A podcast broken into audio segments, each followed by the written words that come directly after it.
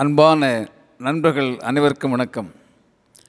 திருமணங்கள் சொர்க்கத்தில் நிச்சயிக்கப்படுகின்றன என்று பலர் பேசுவதை நாம் அறிவோம். அண்மையிலே கோவையிலே காற்றிலே கரைந்துவிட்ட வானம்பாடி கவிஞர் சக்திகணல் பேசுவார் திருமணங்கள் சொர்க்கத்தில் நிச்சயிக்கப்படுகின்றன. அப்படியானால் என்னுடைய திருமணம் மாத்திரம் கோயம்புத்தூரில் செட்டிவாளையத்தில் ஏன் நிச்சயிக்கப்பட்டது? என்று கேட்பார் வேடிக்கையாக.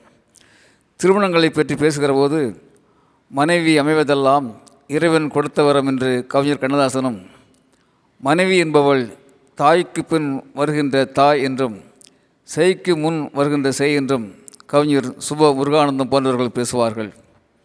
அப்பா என்னை அடிக்கும் போதெல்லாம் அம்மாவுக்கு எப்படி வலிக்கிறது? என்று யதார்த்தமாக ஒரு குழந்தை கேட்கிறதைப் போல ஒருவர் எழுதுகிறார்.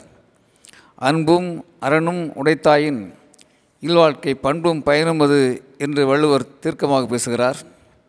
இல்லதன் இல்லவள் மாண்பானால் உள்ளதன் இல்லவள் மானாக்கடை என்ற குரலிலே மிகச்சிறப்பாக பெண்ணின் பெருமையை பேசுகின்றார் நம்முடைய வள்ளுவர். அதாவது மனைவி நட்பண்புகள் உடையவளாக அமைந்துவிட்டால் கணவனிடத்தில் இல்லாதது எதுவுமே இல்லை. அப்படி அமையாவிட்டால் கணவனின் வாழ்க்கையை வாழ்க்கையில் எதுவுமே இல்லை என்ற வள்ளுவர் விளக்கமாக பேசுகிறார். வீட்டின் விளக்காக வீட்டை விளங்க வைக்கும் ஒளியாக வழியாக ஒரு தாய் விளங்குகின்றாள் என்று சொல்லுகிற மரபு நம்முடைய மரபு. உலகில் வேறு எந்த நாட்டிற்கும் இந்த நாட்டிலும் காண கிடைக்காத ஆண் பாதியாகவும் பெண் பாதியாகவும் அமைந்து சிறக்கின்ற ஒரு நல்ல வாழ்க்கையை அர்த்தநாரீஸ்வர தத்துவம் உணர்த்துவதை நம்முடைய நாகரத்தினுடைய நட்பண்பாக நாம் கொள்ளலாம். மகாத்மா காந்தியுடைய துணைவியார் கஸ்தூரிபாயை பற்றி நாம் அறிவோம். அவர் பேசுகிறார் காந்தியாரோடு பேசுவதைப் போல ஒரு கடிதம். நான் உங்களுக்கு மனைவியாக வந்தபோது நான் ஏழு வயது சிறுமி. உங்கள் பெற்றோர் என் மீது அன்பு மழை பொழிந்து வாழ்க்கைக்கு வழிகாட்டினார்கள். சுயநலம் இல்லாமல் சொந்த விருப்ப வெறுப்பு இல்லாமல் நீங்கள் பணியாற்றுவதை பார்த்து நான் வியந்திருக்கிறேன். ஏமாற்றி பொருள் சேர்க்கும் பணக்கார உலகில் நீங்கள் பற்றற்று வாழ்ந்தீர்கள். லஞ்சத்திற்கு முன்னால் நாட்டையும் கடவுளையும் வைத்தீர்கள். கடவுளின் மீதும் மக்களின் மீதும் துணிவான நம்பிக்கை வைத்தீர்கள். நம்முடைய வாழ்க்கையில் எளிமையை அகிம்சையை தூய்மையை ஏற்படுத்தினீர்கள். என் வாழ்க்கையில் தாங்கள் ஏற்படுத்திய மாற்றங்களை ஏற்க முடியாமல் சில நேரம் முணுமுணுத்திருக்கிறேன். ஆனால் ஒரு குழந்தையை தாய் நடத்துகின்ற வகையில் என்னை பண்படுத்தினீர்கள். உங்களுடைய மானுடம் நோக்கிய பாதையில் பயணிக்க எனக்கு வாய்ப்பு கொடுத்தீர்கள்.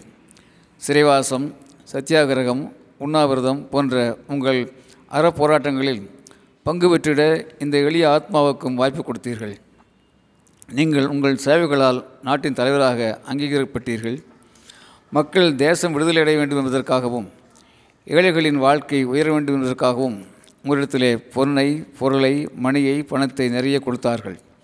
அந்த நேரங்களிலெல்லாம் உங்களுடைய பக்தி மிகுந்த ஒரு பொருளாளராக பணிபுரிகின்ற வாய்ப்பை எனக்கு கொடுத்தீர்கள்.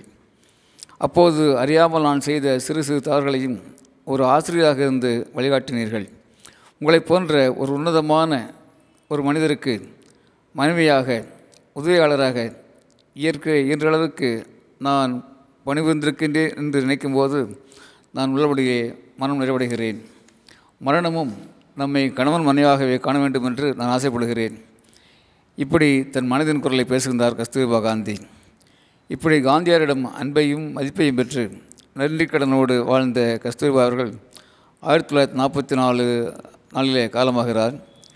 காந்தியாரின் மடியிலே தான் அவர் உயிர் பெறுகிறது காந்தியாருக்கு மாத்திரமல்ல நாட்டு நலக்காக உழைத்தவர் கஸ்தூரிபா என்பதை நாம் அறிவோம். அப்போது காந்தியார் சொல்கிறார் Kasturba was the power behind my force she was uneducated but she was a model for education என்று சொல்கிறார். நண்பர்களே வாசலில் வரையப்படாத வண்ணங்கள் சிதறி கிடப்பதை நாம் பார்க்கிறோம். அந்த வண்ணங்களை குலைத்து குலைத்து நேர்த்தியாக கலந்து வண்ணமிகுந்த அழகிய ஓவியமாக்கும் வாய்ப்பை கணவன் மனைவிக்கும் மனைவி கணவனுக்கும் தர வேண்டும். அதுதான் ஒரு சிறந்த வாழ்க்கைக்கு சாட்சியங்கள் அடையாளங்கள்.